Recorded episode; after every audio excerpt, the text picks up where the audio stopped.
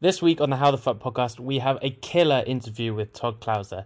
In the last few years, Todd has built up a YouTube channel with 550,000 subscribers and it's growing at a rate of 15 to 20k new subscribers per month. If you want to know how to do this for your business, then you're in luck because Todd has come on the podcast to share his secrets in detail. We go over a four step process for getting a large reach from engaging content. It starts with identifying the best hosts and guests before moving into content strategy, when you can get tips on how long to plan for and how to identify topics that people in your industry really want to hear about. The final steps are execution and analytics, and we touch upon how you can promote your content so you get reach and business growth. Before we go on, open up LinkedIn now and follow me and the How the Fuck podcast and Todd Clouser as well to get valuable insight in more bite sized chunks so you can improve your marketing skills every day. Thanks for listening. Hi, Todd. Welcome to the How the Fuck podcast. It's great to have you on. Just to get started, please can you give us like a one, two minute walkthrough of your marketing journey so far? So I first started marketing back in 2011 when I when I joined a welding automation company. The owner of that company had a domain name that he owned since the 90s called weld.com and he sat on it for a long time didn't know what to do with it and then 2011 he decided that he wanted to do something with it. So the timing just kind of lined up. I was looking for a job at the time, and we were introduced by the guy who was actually developing the website for him. And when he when he was developing that website, he didn't know exactly what he wanted to do with it. He just knew that he had a good domain name that that really spoke to the industry. I mean, you can't really get much better for the welding industry than weld.com. So he knew he wanted to do something with it. In the beginning, it was a directory sort of website, and we needed a way to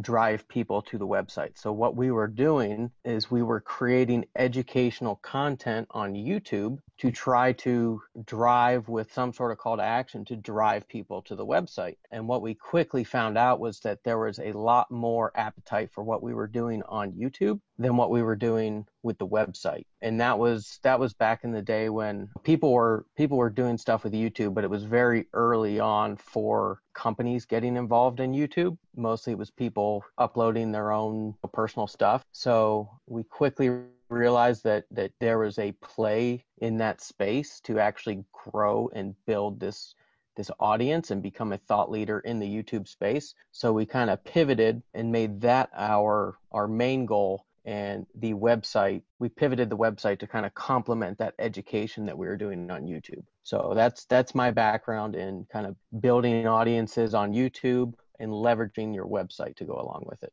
Cool. Okay, it's definitely a great domain name to have. You're right. It's one of those kind of rare one-word domain names that everyone wishes they'd bought back in the '90s. So, how is it like before we jump into the YouTube channel success story? How is it that Weld.com makes money? Why are you creating this educational content?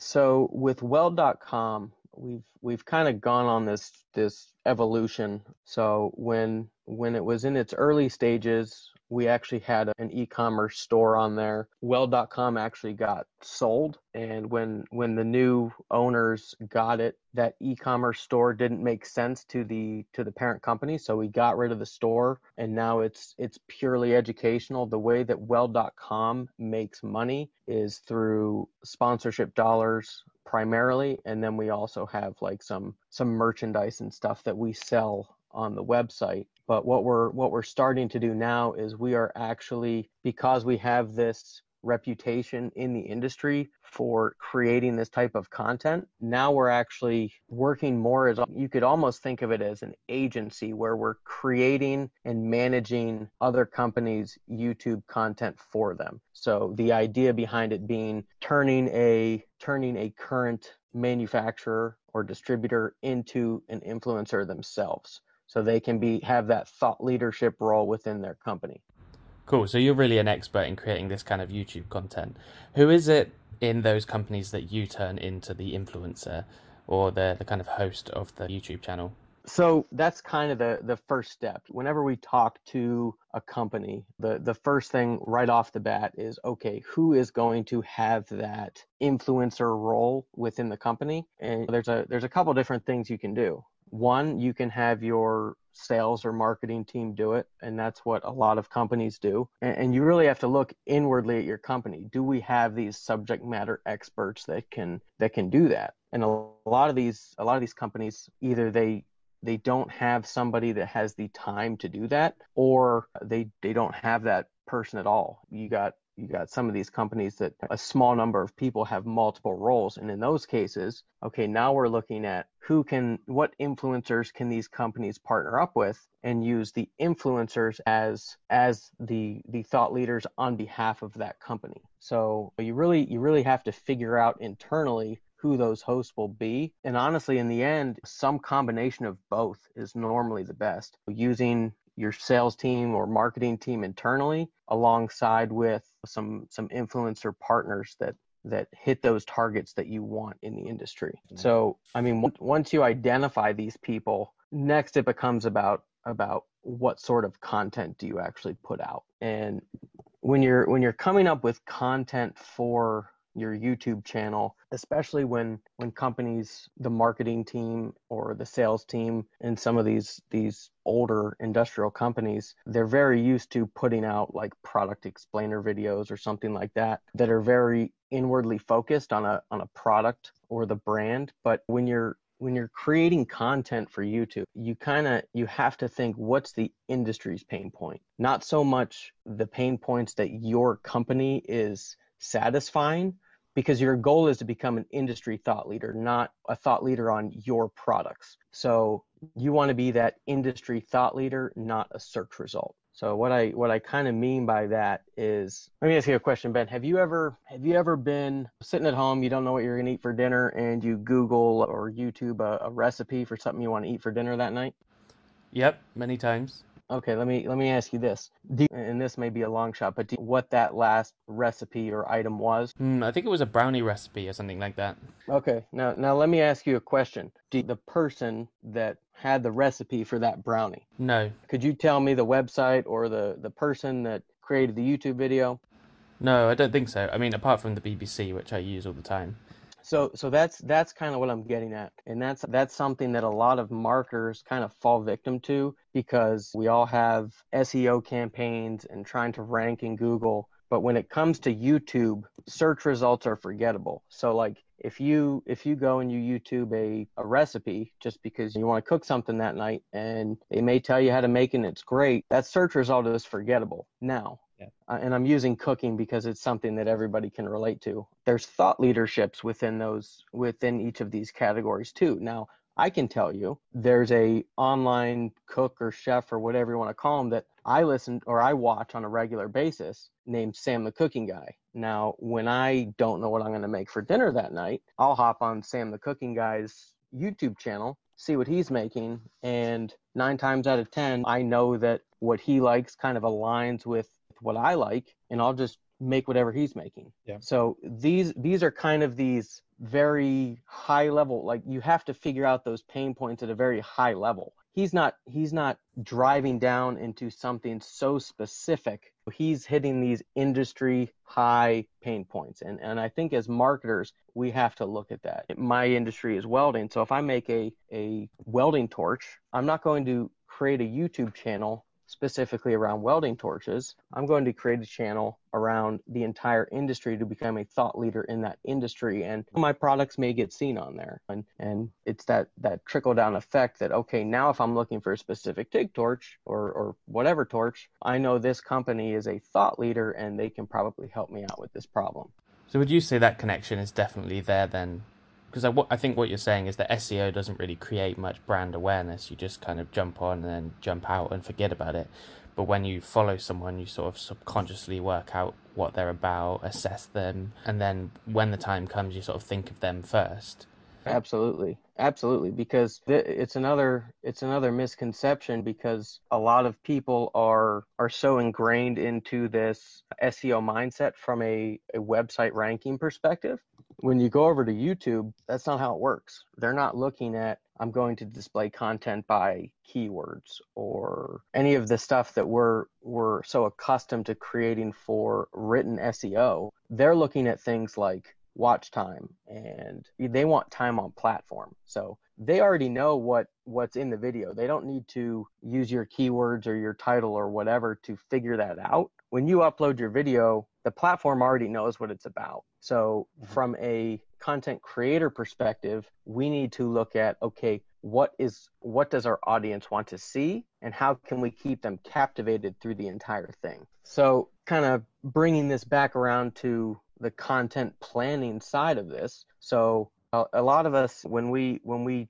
decide what we're going to create, we look internally at our sales team, at our marketing team, our customers, whatever, to figure out what these topics are going to be. But when you're creating for YouTube, again, you don't want this sales pitch type of video. So how do you how do you come up with these topics, these pain points? Mm-hmm. And what I tell people that that I work with is okay, whether you're using your salespeople internally or you're using influencers or whatever, go out, find your your top 5, 10, 15, whatever influencers that are doing very well in that industry, that niche, that category, whatever, and reach out to them. I mean, you want to be involved with these people anyway because if you're trying to build your YouTube presence, they can likely help you. But even if they don't show up on your channel, most of them are, are willing to work with you. So ask them, say, hey, could you help us out and create like a quick poll and and see what your audience wants to see because that's what you're trying to hit. And in my experience, most people are very willing to help and, and they'll do that for you. And then you can use that poll as your your content calendar for you know, generally if you have five to ten people do that for you you can get easily three six months worth of content right off the bat. So now what that content is that that you're creating for. And, and, the other thing that most of these people do very well and the reason they have these high these big audiences is because they're they're creating their content because they know it's what their audience wants to see. A lot of times as companies, we are we are creating content. How can we get a call to action in? How can we monetize this content by pushing people to the website or whatever? These people are very good at what they do and they have these audiences because they're they're creating content based upon what their audience wants to see. And that is that's that's what's key. That's what you have to get out of that sales mindset as a company and kind of maybe not emulate these influencers, but learn from how they're creating content. How keen are they normally to do this for you? You know, when you reach out to an influencer, are they actually going to post a poll for us? Yeah, I mean, in my experience, yes. So I I'm in kind of this unique space where I have one. We have this weld.com channel that that is the influencer. So we have a very large following. We create content twice a week. So we know very well what our audience likes and doesn't like. And then on the other side of that, we are managing channels for different companies. So in my experience, anytime a company reaches out to me on the weld.com side asking for help, that's much more interesting to me than when I get one of these someone reaching out to me like, hey, we want you to create some sort of sponsored intro or become an affiliate or, or whatever. If I if I hear from someone who generally wants help and to be a, a long term partner, in my experience, I've always been willing to help. Okay, so it's somewhat about the approach, like coming at it from a we want to form a relationship and create a partnership with you, um, rather than just asking for help straight away. Do you often ask the influencers themselves to come on and host your show?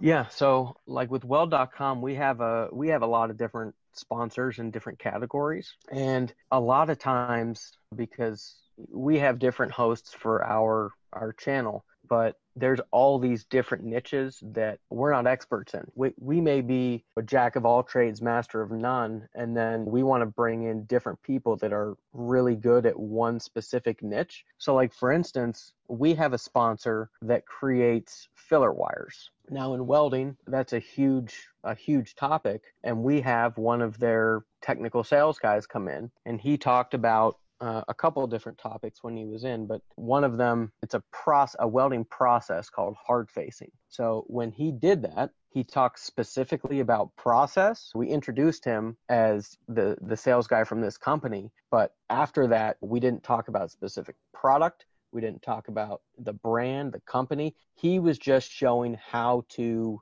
do this process and solve a problem because we knew and he knew that's what our audience wanted to see and you can see in the comment section in the in the back end with watch times and all that people relate to this guy they like him and, and after the fact they're going and, and they're finding his company now the opposite side of that we've also worked with companies that it was more they wanted to be, come on the channel and then it was more of a sales pitch and you you see the opposite effect. You look down in the comment section and they'll tell you, get this guy off the channel. He's a he's a sales guy. That's not what I want to see. Unsubscribe, that sort of thing. So we learned really quickly that that when you bring people in, you need to kind of to, to train them and teach them that this is not a sales pitch. This is a an opportunity to become a thought leader or start that start making your internal sales staff influencers themselves do you think just to step back like a little bit when you ask the thought leaders for you know their understanding of what's the most valuable thing at the moment for their audience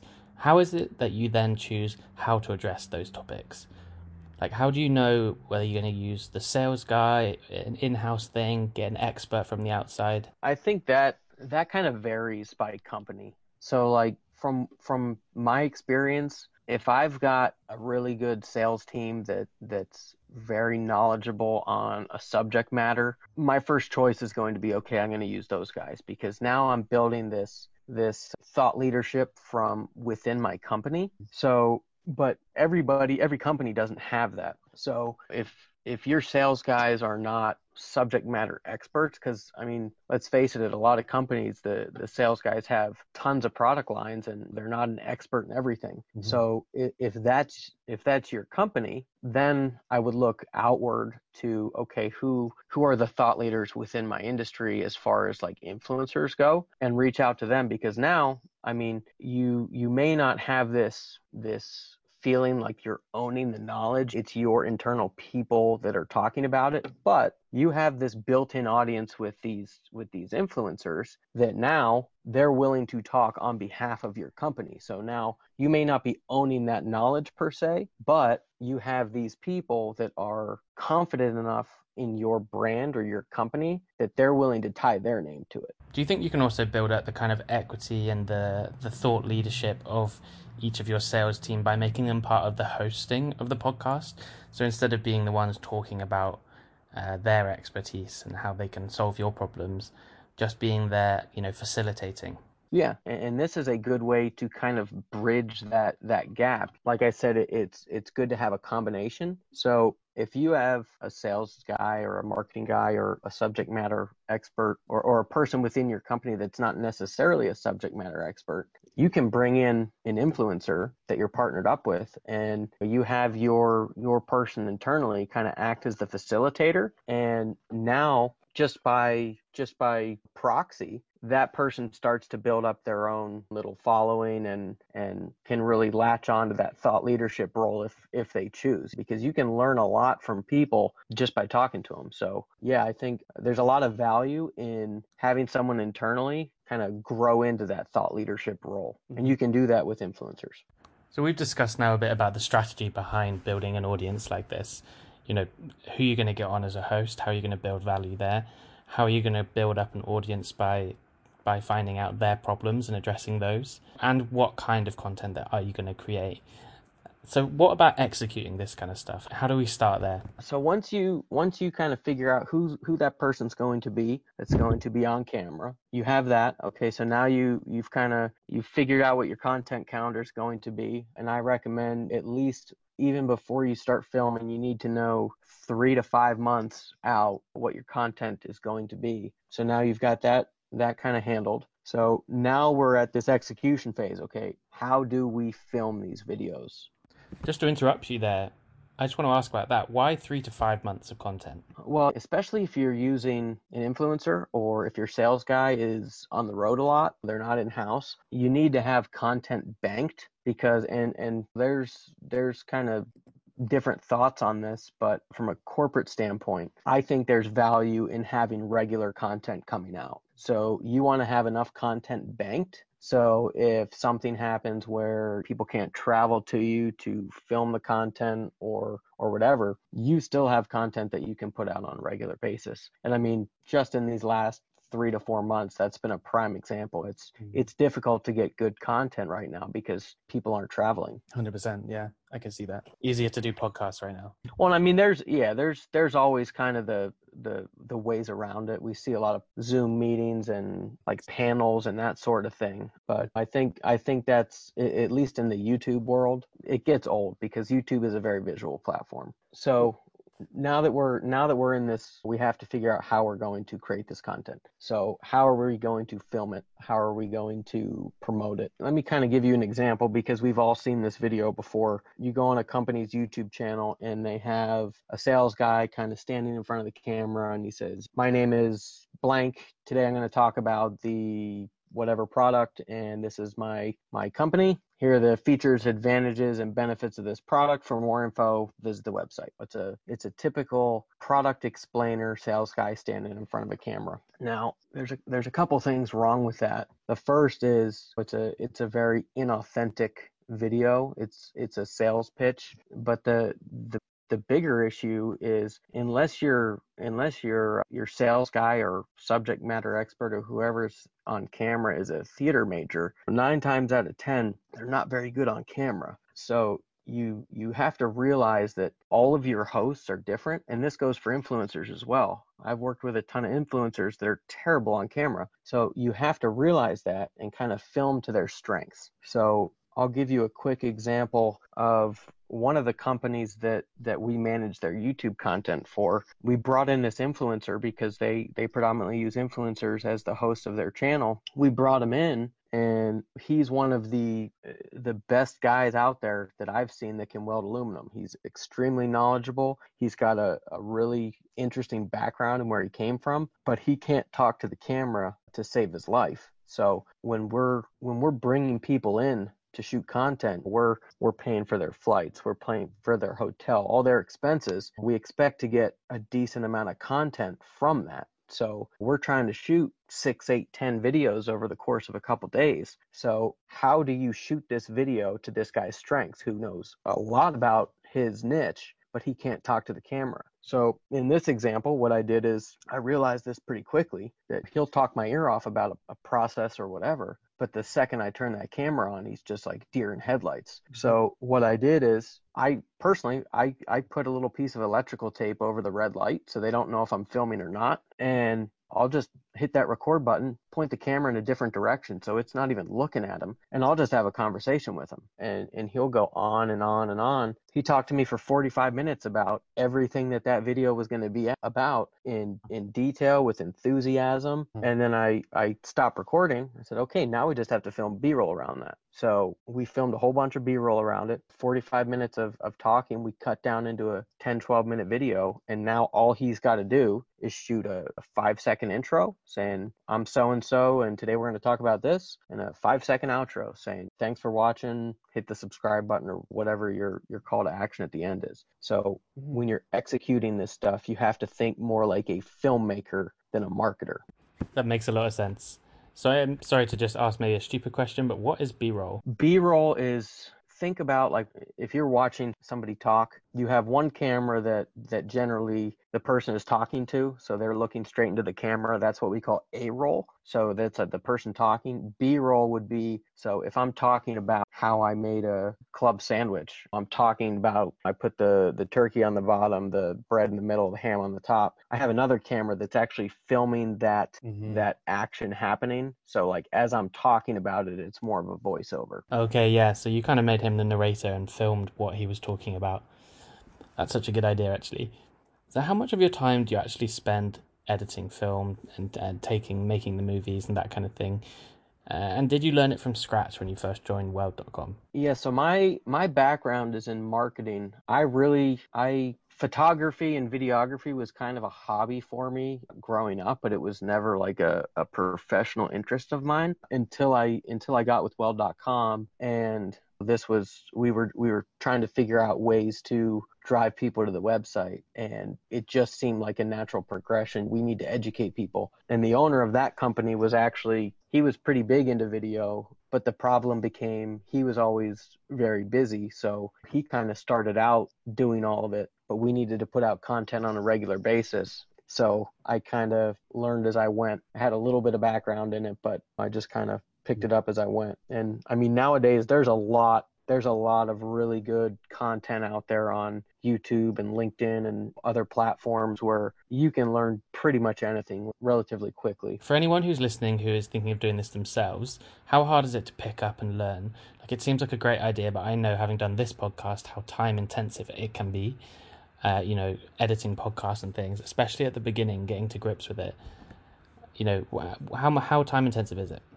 Yeah, no, and it, it, it is a very time intensive process if you're going to do it right. But that being said, you you can get people like even if even if you film everything, you can you can outsource your editing if you if you really don't have somebody in house that can do it. So I mean, there's ways around yeah bringing someone on full time or or whatever. But it's, it's definitely easier if you have somebody in house that can do it. Definitely, that's like a it's a case of yeah, like cost benefit to your own time, isn't it? Yeah. I'm just wondering about I guess the theme or the theme of your so your channel for example weld.com is there like a way up between keeping it focused and being in a sort of like you said a niche that lots of people can latch onto and know what you're about but then also making it broad enough to make enough content. Would you advise, say, someone starting a YouTube channel to, to start really focused and build up that audience or just just do anything that their audience is interested in in one channel i would recommend starting at a very high level because you can always you can always dive deeper into into specific topics but you're going to reach a lot more people in the beginning if you're at a, if you're at a very high industry level. And, and then again that, that gives you a lot more people that you can bring in. So for us it's the the channel is really around welding and fabrication so which is you can do just about anything. So we can have people that come in and talk about one specific process and a whole subset of our audience might be extremely interested in that process and others may not be. But if we just focused on that single process to start we're eliminating a, a, a whole other subsection of the industry. And and we we actually kind of learned this by example. When we started the host that was that was on camera for all of our videos there's a process within welding that's called TIG welding and it's there's there's a whole bunch of different processes but this is predominantly used in it's it's considered like a precision style of welding so it's it's used a lot in aerospace and the racing industry and and some other very precision based industries. But there's also and I, I don't want to get too technical but like there's also MIG and stick and flux core and all these other processes that we just completely ignored because our host was very good at TIG welding. So in the first, without looking exactly directly at the numbers, I want to say within like the first three to four years, we we probably built fifty thousand subscribers, and then since we expanded that with more hosts and more processes and going to this high level industry viewpoint, we've grown from we went from 50,000 subscribers to 150 within a year and, and, then now we're we're getting anywhere from 15 to 20,000 new subscribers per month and hitting we're at anywhere from three to four and a half million views per month so. So is your target audience quite general then? Like you drive any kind of welding industry traffic to your site rather than a specific group of people so, and I think this kind of comes back to what we typically think of in, in marketing with having a call to action and driving people to the website and driving them into the, the sales funnel with YouTube, I think you have to look at it a little bit differently. You're you're trying to become a thought leader, so you you want to build this audience so you can continue to grow that audience and teach that audience. I think you have to look at it as giving all this information away. And then whenever they finally do need something, you're going to be the first person they think of rather than, okay, I created this video. Now, how am I going to push them from YouTube to my website right now? So would you avoid obvious call to actions at the end of videos and that kind of thing? No, like with with us, and I can give you a couple examples here too why it's it's not necessarily a good idea. But with us, our call to actions are normally something that is keeps them on platform. So our call to actions may be hit the subscribe button or comment below or something like that. Whereas, and we've done this, we've we've had lots of sponsors that they're launching a product or or whatever it may be. They want to drive people into like go fill out a form or something like that on their website. So we'll run, like for instance, we've ran giveaways where this new product just came out. We have the product, we're doing like an unboxing style of video. And at the end of the video, the call to action is hit the link in the description to go fill out the form and in however many days we're going to pick someone off that form to get this to win this machine. And it was a it's like a $3500 machine so it's a it's a pretty there's a good incentive to go fill that out. Well when I put that video out, we talked about it. We we did the unboxing at the end. We said click the link in the description to go to go enter to win. And the first like and you can look at this and we can talk about this in a second. You can look at all this in the back end with the analytics. The first 3 hours the video did did great. I mean it was like 35% more than our normal what we normally see as far as views go. And then I kind of looked and I, I looked down in the comment section and I saw I want to say probably 85% of the comments were, "Hey, you forgot to put the link in the description. Like I don't know where to go to to get the to enter." So the second that I, I, I put that link in, the second I realized what I did, and if you look at the analytics, it, you can see the exact hour where our views flatten out, and it's right when I put that link in the description. So YouTube sees, okay, they're sending people off platform. We're gonna we're gonna throttle those views. So there's this there's this balance between how many people do you want to see this video to learn about your product versus go to your website. Is there a way that you can sort of circumvent that problem by saying you know go to the link in our bio or something like that so it's funny that you say that because what what we've tried doing and i don't have any i don't have any like real results yet but what we've talked about doing is creating that same video and then sending people to an unlisted video that has that link in it. So that video is, but exactly, yeah. You, YouTube's pretty smart. There's a lot of people out there that are trying to. Everyone wants to know like the hack on how to how to get something done, but they're pretty smart when it comes to that stuff. So they they know if you're sending people off platform or not. I think it's somewhat similar to the everyone at the moment saying put I put the link in the comments on LinkedIn and just saying like it's not a link in the post, it's a link in the comments. Have you seen that? Yeah, yeah, I've I've seen that, and I don't know. I wonder. I don't know if if that's something that that works on LinkedIn or not. But yeah, I can tell you on YouTube, they're they're pretty good about knowing who's sending people off platform and who's not. And I mean, the nice thing about YouTube is they give you a a very comprehensive analytics package. So you can see what you're doing right and what you're doing wrong. Really? What does that look like? Yeah, so I mean that that's kind of the the the fourth step in this whole thing is after you've created your content, how do you how do you if it's doing well or or if it's doing poorly? And there's there's kind of two sides to that story. So you've got your your front end, which is your views, your comments, your shares, all that kind of stuff, and then you've got your back end, which is the analytics. So let's let's kind of start out with the front end because that's that's kind of the high level. You can kind of see if you're doing well or not mm-hmm. with the views. So obviously, if you're if you're making content, you want to know if anyone's actually watching it. So that view count obviously is going to tell you that. So initially, how do you get that view count up? and how do you get feedback on that on, on the stuff that you've created so what we did when we first started weld.com is we told and this is we told everybody internally when a video comes out you need to watch it so we had about i want to say like 35 to 40 people like in the actual office that would watch the video within the first day of it coming out. And back then it was we didn't really know what we were doing. It was kind of to try to hack the system but we we know now that that doesn't work. But what it does do is it gives you an audience of people that can give you direct feedback. So like what i would recommend is create some sort of system where you you give the video to to your staff internally to watch it and then have some way for them to give you anonymous feedback. So nine times out of ten if the person they're not going to tell you that what you do sucks. So i would i would make it some sort of anonymous system where they can tell you what's good what's not and then that that can tell you at a very top level what's working what's not and then also same thing have your have your sales and marketing teams share it on their social media. So that's one thing you can do as far as like views and getting getting feedback.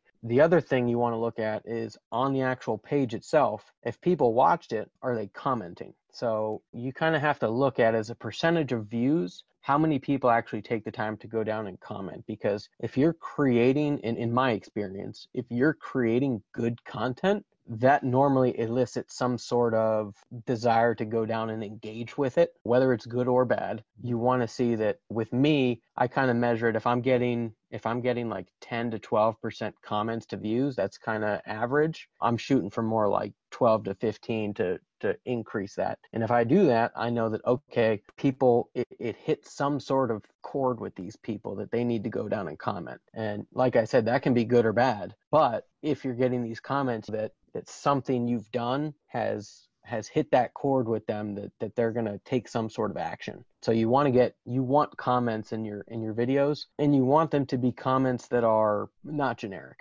So if if you say if you ask a question in the video and they go down and comment just to answer the question that's that's kind of generic. You want them to go down there on their own and tell you their story or what they thought or something like that. And then the the third thing with that go ahead. Sorry i was going to ask do you have a do you have an understanding at this point of like what kind of content creates that like you said hits hits a chord with people and creates more comments. Oh absolutely. There's there's three four five things topics that i know within my industry are like completely polarizing. And i know that if i if i put something out on that on that topic generally if it's something new it'll do pretty well. If if i just create the same content with a with a slightly different spin on it it won't necessarily things you, you have diminishing returns on on the same content topics. But yeah like for me again i don't want to get too technical but like in the welding industry whether you push your your torch or whether you pull your torch it sounds silly but that's like a, a really polarizing topic. We did a video on it where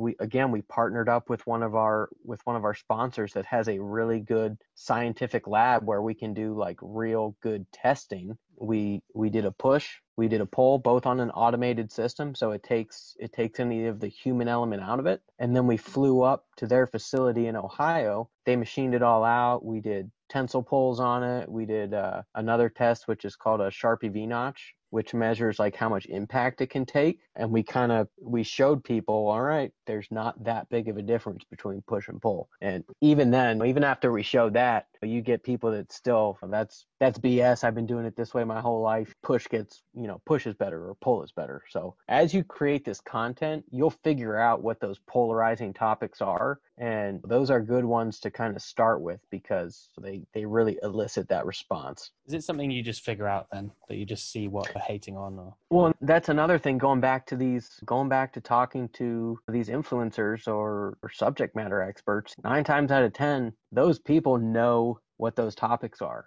And another thing you can do it, it sounds kind of silly but like if if they're like if you go to Instagram, for example, if there's like a an industry hashtag that that's widely used within your industry, go search for like memes on that topic because generally a meme is centered around a topic that is is pretty polarizing or or it's it's something that's popular at that time. So I mean that's something that you can that you can take advantage of in the moment. Definitely, those are some great tips. Out of interest, when you first started Weld.com, were you getting like 10 views at the beginning?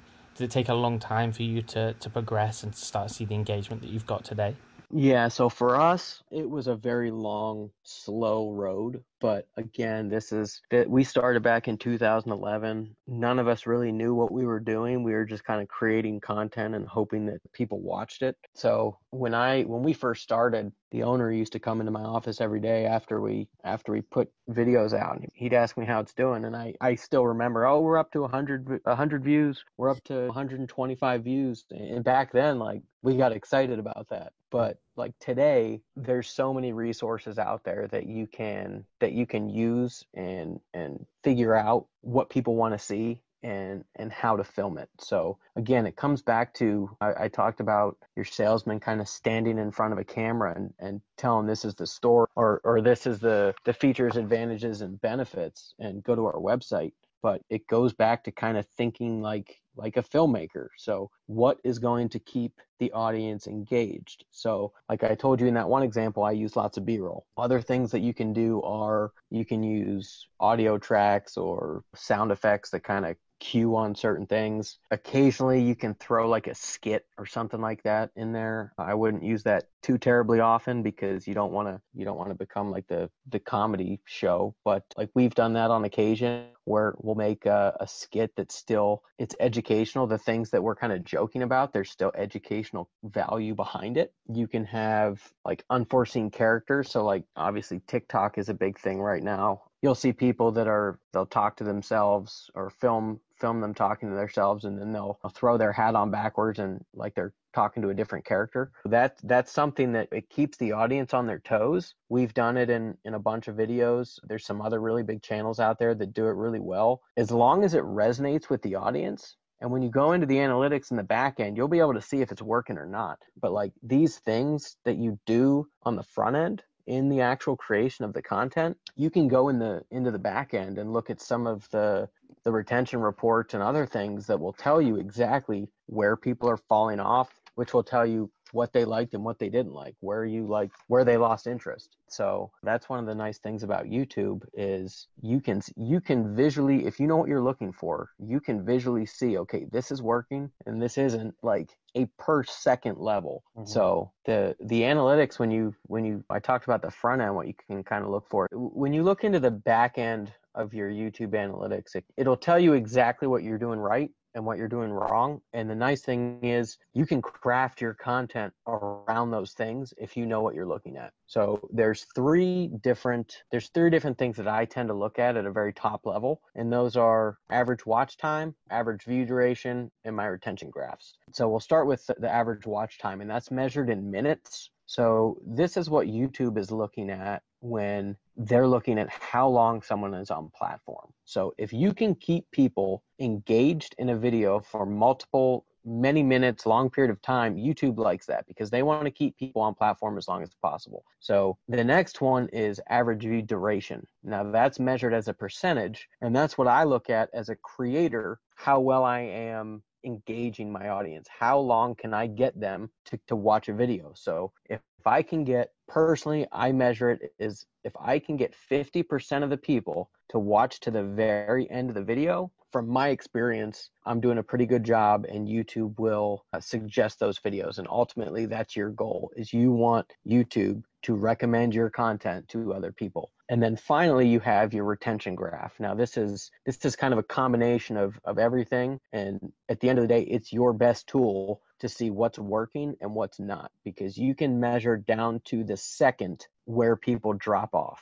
So if you're doing certain things like before I was saying there's some different things that you can do within a video to keep people's attention. So if you start adding sound effects, you can see if that actually works in the back end on that graph. So here's an example for you. A while ago, I started not all of my videos, but in some of my videos, I would put music into it. But kind of key points, not just in the background always, but just to kind of elicit that mood of whatever's happening on on camera. And in the comments section, got a lot of comments saying, lose the music, it, it sucks, get rid of it, I don't want to see it. But the retention graph told a whole different story. When I go in the background and I look at that retention graph, I can see that when I started that music, my watch time goes up. People are, are consuming a larger percentage of the video. So you have to kind of figure out, okay, the, the some people in the comments don't like it, but as a whole, the whole audience is watching longer. So you have to kind of make that decision. Is it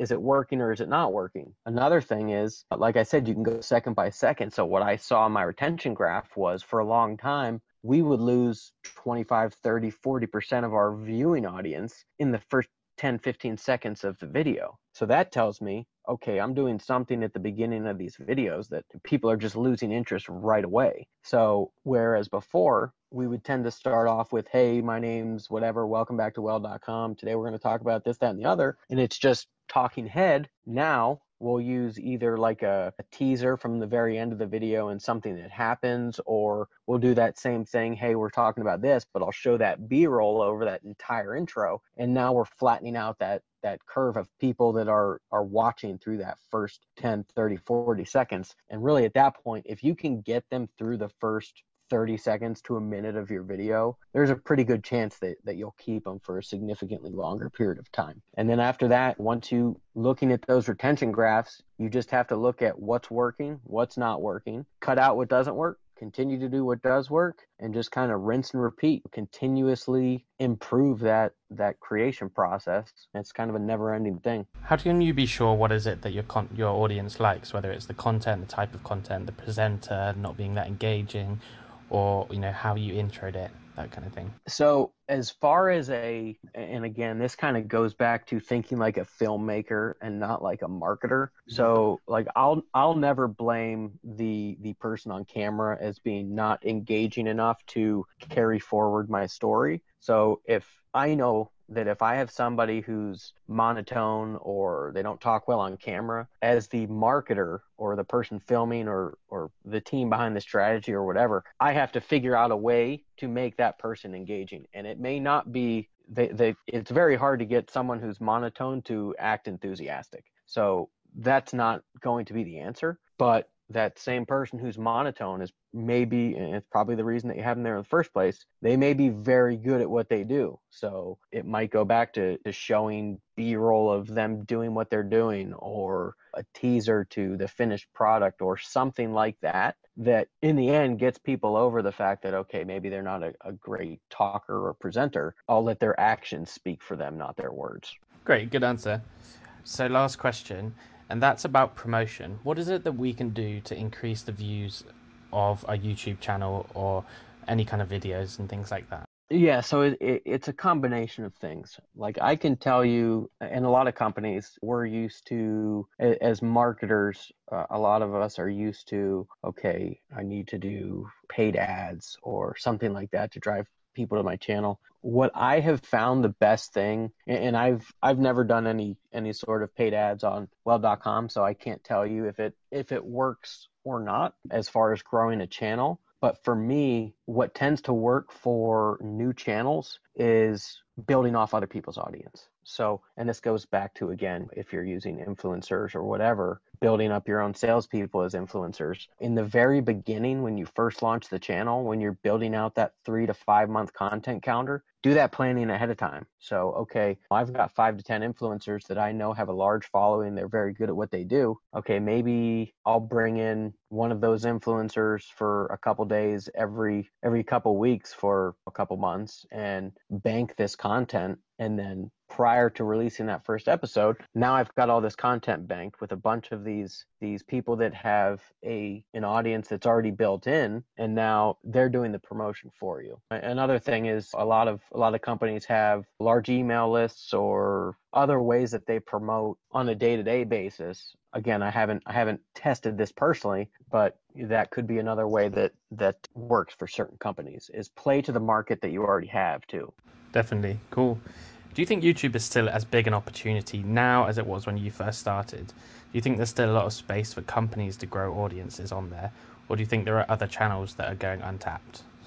Well, I think it's I think it's a combination. There's absolutely still I mean YouTube's still the, the second biggest search engine in the in the world. So I mean people are still using it. But that being said, you have to look at where your audience is at too. I mean, for me, I'm in the welding and fabrication industry predominantly. And I know that in my industry, people hang out on YouTube, Instagram, and now a lot of the, the younger generation of, of welders are on TikTok. So like I know that those three platforms are very important to my content. You have to look at your company and and who you market to and are they consuming content on that platform. And I mean video is kind of universal to to any platform. I mean it's not just YouTube. You can create I I what we do at weld.com is we create long form video on YouTube and then we break it down into into different styles of content for other platforms. So yeah. I think that's one of the best things about podcasts as well. Like if you have the time to do it, you can break each podcast into. I mean, if if you especially if you record it, you've got a YouTube video there, and then you can break it up into clips. You can ask the host to share it and the guest to share it. It's kind of, I guess, similar to that. Yeah, and you can write. There's there's tons of blog content. If your website or your company is is uh, you know really into SEO and building that web presence, there's there's a ton of blog content you can write around a single video that doesn't you can write multiple blog articles around a single long form video in most cases. What would you do? How would you do that? Would you pick up on a particular point they said in that video and just talk about that? Yeah so like for instance we do a lot of like different tips. So let's say we do a video on five different tips for getting started in TIG welding. I mean, you can break down each one of those little tips into a, a, blog article in itself. It's just it's it's just diving deep into a specific topic. Definitely, and I think that shows the power of creating content and how much you know one video can be turned into multiple multiple pieces of different content. Have there been any times where you've experienced sort of massive failures on the pieces of content that you've put out? We still have massive failures in the content that we put out. I mean, again, it's a it's a learning experience every day. I mean, we'll have five videos in a row that do 100, 250,000 views, and then the next video we'll put out gets 10,000 views. I mean, hmm. it, it, it's it's constantly it's constantly evolving. It must be so frustrating when you do that. Just confused. Oh yeah, especially when you dump a lot of time into it and you think it's going to do really well. But that's the beauty of YouTube is is you can go back and see why it didn't get suggested the way that you thought it would. Well, Todd, thank you very much for talking to me and sharing all of that. I really appreciate you coming on the podcast to talk to me about your experiences. I know I'm definitely going to go over and check the weld.com YouTube channel out and see what it's all about. Um, and for anyone else who doesn't already, go follow Todd on LinkedIn. He's a very interesting person to follow. Um, come follow How the Fuck and follow me. We are always posting about what we learn from these interviews. Um, so if you don't have time to listen to the full episode, just like jump on there and you'll get some little nuggets of insight. All right, see you next week.